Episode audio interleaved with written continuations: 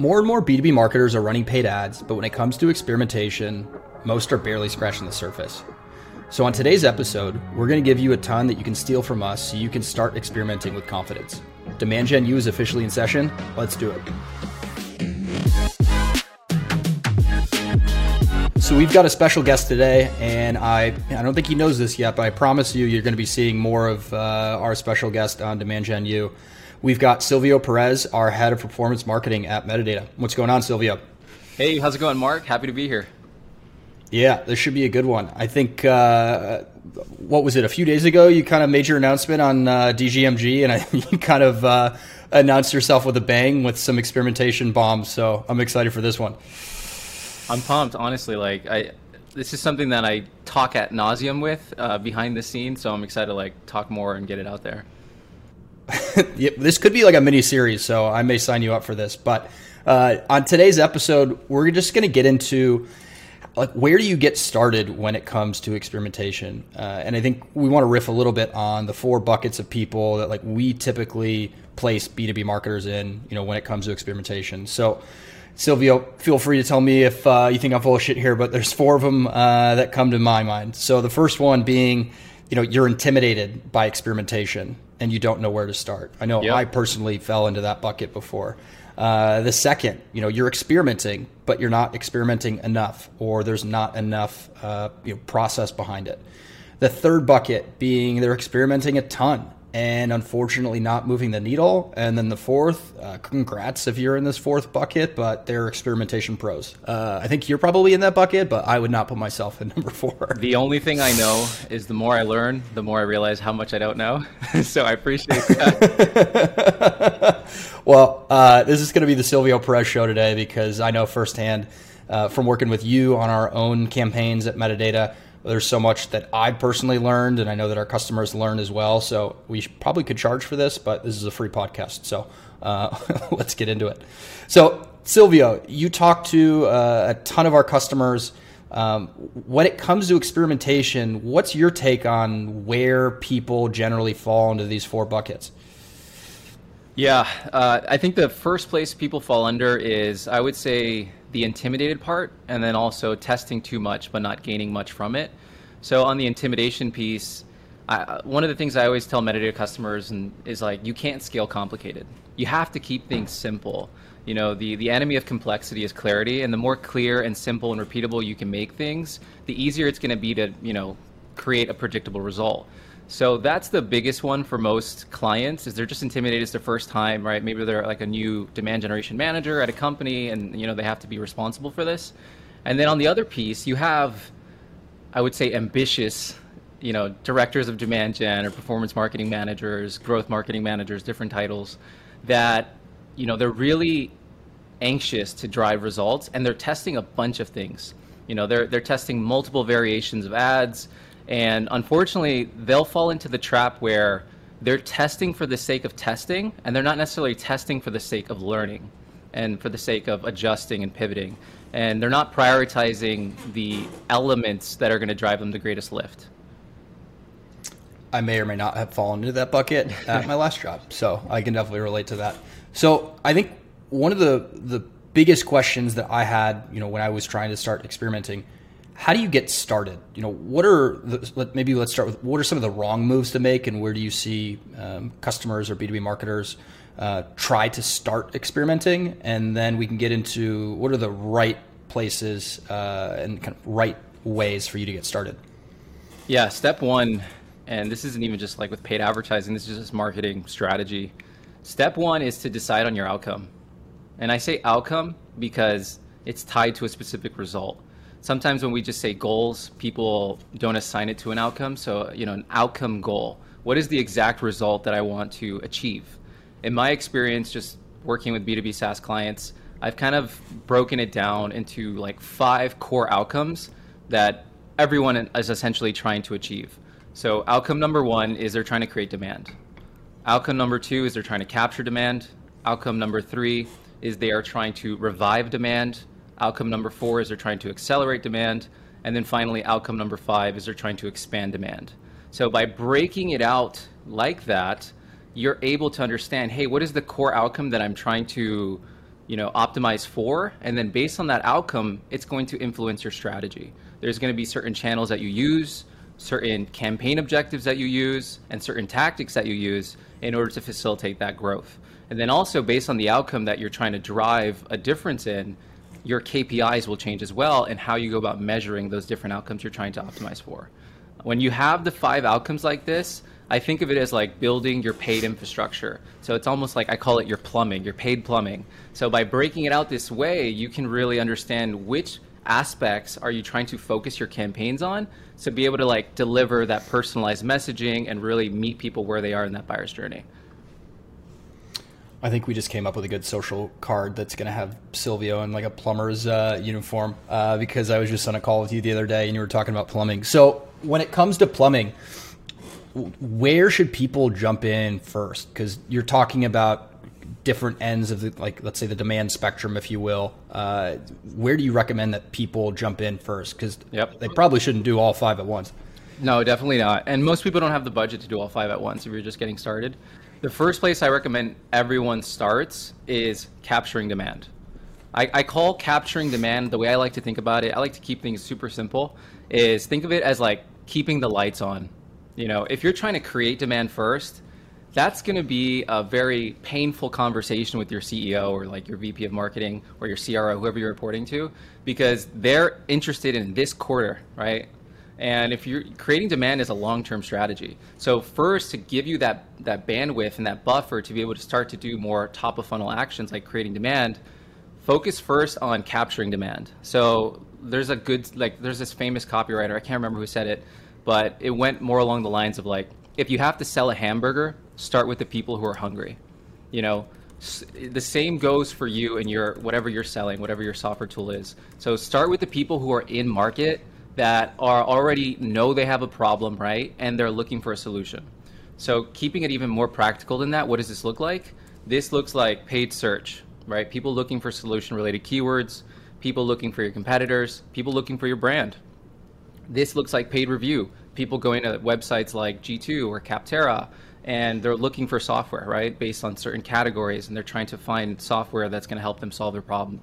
This also looks like paid social. I know a lot of people say you can't capture demand on paid social, but I don't think that's true at all. I personally have spent more than $300,000 a month for certain clients just on demo requests on paid social, capturing demand. So, and really, how soon and the trap to, that people fall into with capturing demand and this is kind of like the whole demand generation conversation right now in, in the B2B world. The problem with capturing demand is if you stay there. It's bloody, it's messy, it's competitive, and, and it's very expensive, right? It's a finite game. There's only so many people in market, and what's going to determine how soon you hit that scaling wall in terms of capturing demand comes down really to like your you know your average deal size and your total addressable market.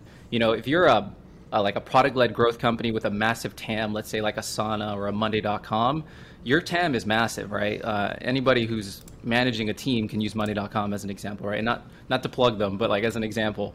And we are not Monday Monday.com yeah, customers. We're not, we're not. I like their ads though. Um, they have good ads. So essentially, like depending on your TAM, that's going to significantly impact how much demand there is to capture, right? Some people say it's like 3% of any market is ready to make a, like a purchasing decision. Other people say 5%. The answer and the, the truth be told is no one really knows. Um, but more or less, the bigger your market, the more you can focus on capturing demand. The problem is you don't want to stay there because, you know, that's, again, it's the most expensive. Everyone's bidding on those keywords. Everybody's bidding on those review listings. And on the paid social side, in terms of capturing demand, what does that look like? That looks like remarketing anybody that left your pricing or demo page, right? Uh, that looks like using intent audiences to get in front of those people. That looks like cold prospecting with conversation ads and a gift card, right? So all of these things are different tactics that you you can use to be able to capture demand through social. So we, I mean, we admittedly sell to a lot of SaaS companies, so they're interested in demos at the end of the day, and I think people all they're interested in are hey how do we generate more demos? So you can get them started with you know the capturing demand focus. But how do you move them away from capturing demand to some of these other stages that you mentioned? Because if only it were that easy to throw a bunch of money into a you know a paid advertising platform and generate demos like we probably would all be out of jobs because you know it was so easy to do. So how do you uh, educate customers and other people that you work with to kind of move them away from all right, we've got capturing demand, you know, down. What's that next step? So the signs of when is it time to start to go higher up in the funnel and start creating demand is you almost don't have to tell them because like it'll it'll present itself in the way of hey like we're not able to scale this campaign any further right depending on your audience size it's going to dramatically change so maybe you're spending let's say $300 a day on, a, on a, an audience and you can't get to $400 a day. And guess what? Your budget just increased because you're doing a great job at driving pipeline and it increased from let's say 100 grand a month to 300 grand a month. And you're trying to you know get more scale out of your existing campaigns and your existing audiences and you just can't right? Like there's just only so many people there. And then you start to try these different strategies and tactics. But hey guess what? Not everybody is ready for a demo so the cost per demo is too expensive and it's not able to meet your unit economics of you know what a break even cost per demo should be so those are the kind of like the signs of hey you've kind of tapped out here and now you really need to start to focus on creating demand and really building that that know, like, and trust in your market. So that way, when these people go and they're you know in solution mode and, and they're more in the capture stage, guess what? Hopefully, they'll just go to you because you were there for them in the beginning, right? Before they even knew they had a problem. So, for some of those, let's say, leading indicators, mm-hmm. do you is it typically like a fight that hey, you know, you should expect to see these, and you know, maybe some of our customers or or others are saying no, like I still want to keep all my budget here. Do you have to kind of let it play out over time and, and let them see those leading indicators themselves, mm-hmm. or is it an easy sell? Sometimes you have to let it play out over time. For the most part, what I'm actually seeing more of right now is because there's a lot of conversation around like demand creation and brand awareness and all these things. I actually see it's a little bit of the opposite right now. I'm seeing a lot of uh, B2B SaaS companies like trying to drive awareness when they still have so much opportunity left on the table, so to speak, and they're not capturing that demand. So it's kind of funny how like the dynamics is changing a little bit. Um, so it's like, you know, take advantage of all this because it's basically low hanging fruit, right? And then, of course, and if you can do both in tandem, that's even better if you have the budget to support it, right? Ideally, like 10 to 15% of your monthly budget, easy way to get started, just allocate that to demand creation and really starting to get your brand out there. So you mentioned budget, and I know this comes up in DGMG all the time, it comes up on LinkedIn how do you budget for some of these different uh, stages? Like, it's always a question that people are either thinking or maybe too embarrassed to ask, but it comes to budget at the end of the day, and most B2B marketers don't have endless budget. Totally. So, you know, the the reality is too with these stages, the biggest bucket that you're going to be spending the most of your money on, uh, money on is prospecting, which is like capture, right? So, in terms of like a general allocation that you can do, is essentially, and this is going to depend on your goals too, right? Like if you're trying to focus on net new uh, versus expansion, et cetera. But what I always recommend to clients is like, just put, if you have, let's say, $10,000, right? Just put, let's say, 60% on prospecting and then divvy up the rest across all the other buckets. And that's like an easy way to get started. So that way, at least you're hitting those different segments you might not be scaling it to its fullest potential, but hey, at least you're you're reaching those different users, and that's an easy way to just get started.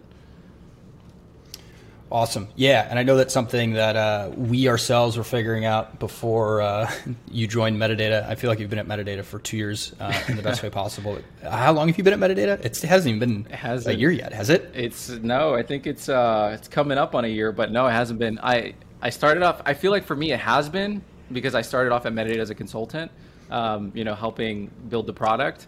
But as like a full time, yeah, it's it's coming up on a year. I love it. So we've talked about where to get started. We've talked about budget. Let's get into the actual, you know, components of experimenting. So whether it's the audiences, whether it's the assets, whether it's the offer, like walk me through. All right, we've got, you know, the right first step. We've got a budget in place. How do people get started? To truly experiment at the end of the day. And we want everybody to know this is not a metadata pitch slap. So yes, it's easier to do this when it comes to metadata, but you'll be able to do whatever Silvio is going to tell me uh, without metadata at the end of the day. Just might take you a little bit longer. Yeah, absolutely. So the first thing, kind of recapping, right? Taking a step back. So step one is decide on your outcome. What piece of the funnel specifically are you trying to go after? And then also, when you go ahead and actually build your campaigns, because you're understanding where you're trying to reach, you can use exclusion audiences to make sure you're not diluting your efforts and reaching people in other buckets, right? So you can specify your messaging. So number one is decide on your outcome. From there, once you've decided on your outcome, then this is where you can set up your campaign structure. So if you decide, let's say, you know, keeping it really simple, I want to focus on capturing demand. And for me, the best channels to do that is going to be, let's say, for your your ICP, it's going to be paid search and it's going to be, let's say, paid social. So in terms of the execution, uh, really the main thing you want to take away is everyone has their different approach. For example, with Facebook, some people will isolate ad sets by variable. Uh, other people will do it at the campaign level. The main thing I want you to take away from this to keep it really simple is when it comes to experimentation, what you're trying to do is you're trying to isolate the, vi- the variables. You're trying to isolate the variables to understand which ones are actually driving a difference for you. How you do that, I mean, I can literally, that's a whole course, like, and we could do a whole other conversation on like oh, we how, will. how you can isolate that and like different phases and structures. But like to keep it really simple, however you do it, just make sure that you're isolating the variables so that when a result happens, you can say definitively, oh, this happened because it was this audience, or this happened because it was this ad, or this happened because it was this asset. And the way I think about experimentation is really the three A's is what I call it. So it's audiences, ads, assets. And those are the three variables that I'm trying to isolate across any channel that I'm executing on. So for example, if we're running ads on Google, the audience in this case is a keyword, right? So first, you really want to make sure that you're getting in front of the right people. You know, if you're not getting in front of the right person, doesn't matter what your outcome is. If you're trying to create demand, you're not getting in front of your market. If you're trying to capture demand, you're not getting in front of your market. If you're trying to revive demand and you're not getting in front of people who are marked to close lost opportunity, you know, everything else will suffer, right? So are we getting in front of the right person? Most B2B marketers are really good at this. Like they're hyper focused on the audience and the targeting, but where they fall short is the ad testing that's a big piece. Uh, most B2B marketers are not spending enough time focusing on optimizing and testing their ads. Or they fall into that bucket that we talked about earlier, Mark, where they're testing too many different variables of their ads, but they don't really like drive a significant impact. And then the third key piece of focus is the asset. So what are you actually offering in the ad itself, right? Uh, you know, if it's if you're offering a demo, obviously, ideally, you want to go in front of people that have some sort of no like and trust factor, right? Whether that's a, a retargeting audience because those people have affinity with you, or it's an intent audience, or if it's not and it's a cold prospecting audience, maybe offering an incentive like a gift card to get them to raise their hand to be able to you know move forward. So that's kind of how I think about it. Really, you're just trying to isolate the variables, audiences, ads, assets, the three A's. And I can dive a lot deeper if you want on the ads piece, so that way people don't make that mistake of just testing ads meaningless, uh, you know, meaninglessly. Oh, it's almost like you read the uh, the outline because that was going to be my next question. So we've got another. Uh, I think it was our first episode at Gen U on audiences. Um, I'm sure we'll have you back again at, at, another episode for audiences, but there's definitely a good starting point there. I'd love to get into ads component because you know I lived this in two previous lives. I was just getting ads out there. They looked different from a design perspective. They sounded different and, you know, they were up and running. But as far as learning from, you know, what was working and what was not working, I had no idea what was going on. So let's run through the ad component first. Yeah, definitely. So when it comes to ad testing, by the way, the fact that they look different that you were testing, that's that's already a, a major feat. you would be surprised. A lot of people they have like this white ad and then the other ad is like all white with like a little gray or something. Like just they're so similar that it almost doesn't make a difference. So when it comes yep. to ad testing, kind of like how I break up the anatomy of the ad is like into three core parts. So number one is the concept of the ad, the overall look and feel, right? Is it a meme versus like a product mock-up versus like using a person in the ad, right? The overall concept. You can also think of it as like the ad type as well. So it could be like concept slash ad type. So like image, versus carousel, etc. But really the fundamental concept. And you, this is the first thing you really want to test in your ads. Radically different concepts is what you want to test first. You want to validate which concepts ad types are resonating with your market the most, as this is going to have a huge lift. And it's also, in my opinion, the, the, most fun part of ad testing because like you get to get super creative and you're like, oh, let's try a meme or let's try a video or you know you can get really fun with it. So that's the first piece. Once you have identified, okay, this concept is working best for us. Like let's just say memes work the best for us. From there, the second piece you want to start to dial in on is the messaging slash copy, right? the copy in the ad itself. You, you really want to make sure that you're testing, you know, if you're going after certain industries, like which um, which pain points resonate with them, like what hooks are resonating with your audience, where you know they're clicking through, converting, etc. And then depending on the stage of the outcome that you're trying to optimize for, if it's demand creation, the way you're going to measure success with your ads is like in in terms of like likes, comments, shares, like are you creating ideally like the best ads create value to their prospects? And you're like you know you're doing a good job with your ads when people will comment on your ad and say i love this like keep it up.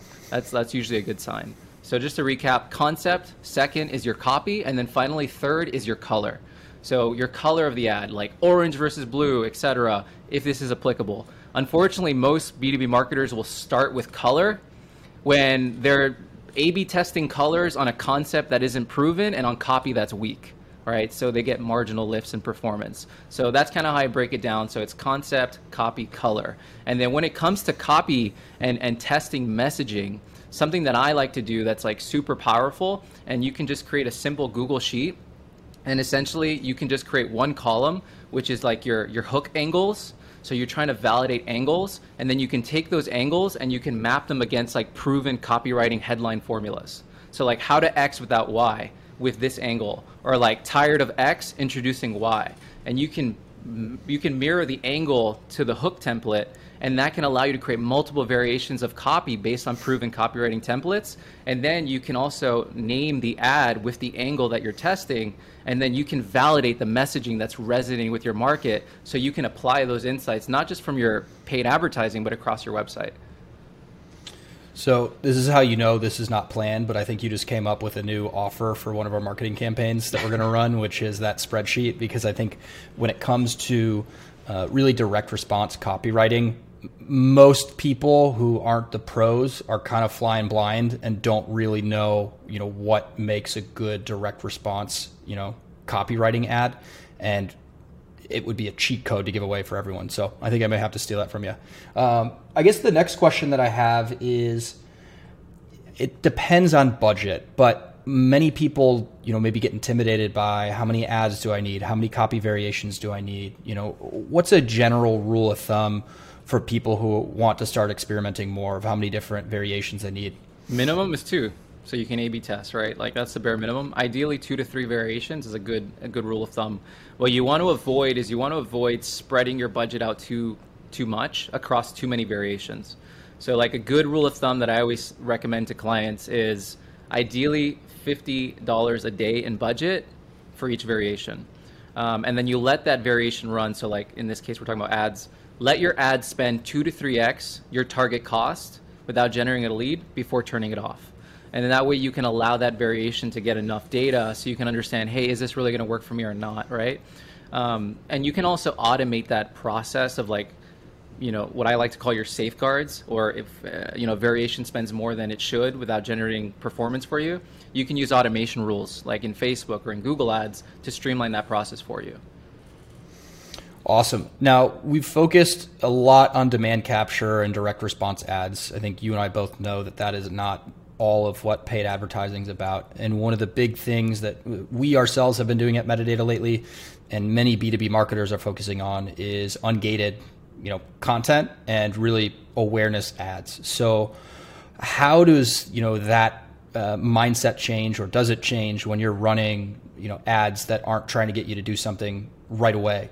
It's a huge deal. So the there's two two parts to this question, right? So the mindset shift number one is last touch attribution, right? If you are trying to focus on creating demand, it's a it's a much you're optimizing towards a different KPI. So really, when you're when you're trying to focus on creating demand, the the true KPI you should be optimizing towards is content consumption. All right, you're creating this great content. You're trying to get it in front of your market you know, we call it brand awareness, but really I think it should be called brand trust because that's what you're really after. You're trying to build trust with your market where they know, like, and love you. And the way that happens is when you actually help them and solve their problems and like create genuinely helpful content that expects nothing in return. Kind of like, you know, shameless plug, but what we do at Metadata with our content, right? It's funny. I'm always explaining it to clients. They're like, how did you do it? Like, you create content that actually helps people and you get it in front of them. It, crazy new concept. Yeah, yeah. crazy, crazy. I know. Um, so you know, yeah, exactly. And I feel like I could rant on that, but essentially, that's that's the first thing, right? So you're not optimizing towards like a last touch, you know, lead generated, turn into a triggered opportunity, you know, turn into close one revenue, right? You're you're really optimizing towards content consumption, and this is really like the the the conversation between like gated versus ungated. You know, really it comes down to what's your outcome that you're trying to optimize for and what's your goal. The reason why like I sit more on the ungated side of the house is because when you just look at the math and you break it down in terms of like getting people to consume a gated asset versus people consuming an ungated asset, people will consume ungated assets at a much higher rate. And I actually broke down the whole math on my I did a LinkedIn post on it. And basically like it's just so much easier. And on top of that too like when you're trying to promote a gated asset like just quick math for everybody assuming you have a 10% conversion rate on a on a gated asset that means 90% of the people are not going to consume your content right? Um, versus an ungated asset especially if you're not even driving people to a, a landing page. And taking a step back here if you're promoting gated content let's say you're not even using a lead form right? They need to click on your ad. Let's say average click-through rate is like 2%. So that means 98% don't click. Then of those that do click through, 10% convert. And then of those 10% that convert, let's say even fewer than that actually consume your content. So when you do the math and you break it down like that, you're like, if my goal is content consumption, because if people consume my content, they'll know, like, and trust me. That's where I think gated content is a little bit better. And then on the ungated content piece, you don't even have to drive people to your landing page. You can just have it in the feed and they can consume it right there. So the cost per consumption is way cheaper. So that's the first thing is how you're optimizing that. Um, and then for those of us on the house that I, and I get it, I, I struggle with this too, where they're like, well, that, that sounds good and all, but like, I need to I need a, you know, I can't report on like cost per consumption to my VP of sales. He's gonna laugh in my face. And to those people, I agree. Like we don't do that here at Metadata. We talk about pipeline and revenue. And the way I recommend to clients to report on this, um, so on the demand creation side, like on the qualitative side of the house, is you can like share with your CEO, VP of sales, like the people who are liking, the people who are commenting, you know, that they're really getting value out of it, so they can go and outbound to those individuals you know, because hopefully now there's rapport that's built up. Um, so that's the qualitative side of the house. Also, if you, you know, people who come and actually turn into a demo when they say, hey, I, I, you know, I saw your content on LinkedIn. All that stuff will help you on the qualitative side. On the quantitative side, what's really going to help you is looking at your blended cost per opportunity. By looking at your blended cost per opportunity month over month, quarter over quarter, at the end of the day, if your total opportunity volume is going up and your blended cost is going down, blended will account for the not the first touch and the last touch attribution, right? So your your organic and your paid efforts. If at the end of the day blended cost per opportunity is going down and volume of opportunities are going up, then you're doing a good job and you should keep doing it. Yeah, it's as simple as that. So I guess a question that I have, and uh, selfishly, it's for me, the way that you experiment with, let's say, ads that are trying to keep people in their feed and keep them in the channel that they're on would you approach that any differently than how you'd experiment with, you know, direct response ads where you're trying to get them to fill out a form either on your site or, you know, on LinkedIn or Facebook, 100%. whatever it may be? Yep. Yep. The biggest difference uh, in terms of like the super tactical is the objectives that you use. So the other huge advantage of when you're focusing on demand creation and not just demand capture, when you're using when you're focused on demand capture, you're going to be leveraging objectives such as you know conversions, lead generation. If it's Google Ads or, or Microsoft, you're going to be using bid strategies like max conversions, target CPA, right? Those are the most expensive in terms of like CPM, CPCs. Um, when you're doing demand creation, another huge advantage also in, in, addition to like getting people to consume your content is you're going to be able to leverage campaign objectives such as like brand awareness video views uh, reach on facebook you know like post engagement on linkedin. All of these other objectives that allow you to get massive breaks in your cpms on these saturated channels and lower cpc prices. I love it So, what are uh, we're going to give away a little bit more here? Not that we haven't given enough away already. What are some of the things that you're starting to experiment with right now? Uh, you know, with metadata customers, stuff that you're doing on the side with us. You know, don't give away too much, but we want to make sure people can get some new ideas too. So one of the things that's working really well for metadata customers across the board um, is if you're running any LinkedIn ads right now for conversion, so you're trying to drive leads, trying to drive demos, etc., free trials, whatever your offer is. If you're trying to drive conversions from LinkedIn and you're running image ads, if you're using the 1200 by 627 image ads, try a square version of 1200 by 1200. It makes your ad larger in the feed and it expands it, which obviously because it's bigger, higher CTR, higher CTR, more people will convert through. And yeah, vertical uh, or square image ads have been working really, really well across the board for like pretty much all of our metadata customers. Um, so that's something I definitely recommend to people that are, are running ads on LinkedIn and Facebook right now. Yeah, I think that was your uh, your announcement on DGMG when I finally got you on there. Uh, people yeah, were eating yeah. that up, so that yep. was awesome. That's a, uh, that's a big one right now. That's that's working really well. Um, I have a bunch of others. I, I, don't know if you want me to kind of keep riffing off. Uh, give away give away a little bit. Not maybe not anything that we're testing out with metadata ourselves, but yeah. The uh, the other one too is like this is probably more on the conversation ads side of the house. So when you're offering a gift card with a conversation ad, some of the challenges with that, you know, let's assume your audience targeting is on point. You know, if it isn't, obviously you got to fix that. Uh, something I'm experimenting with right now to help with lead quality is instead of having your form and your CTA pop up on the first message, have it be on the second message. And by having a little bit of friction like that, especially if you're using a lead gen form, that's been helping in terms of quali- qualifying clients. And also in that second message, you can have qualifying text.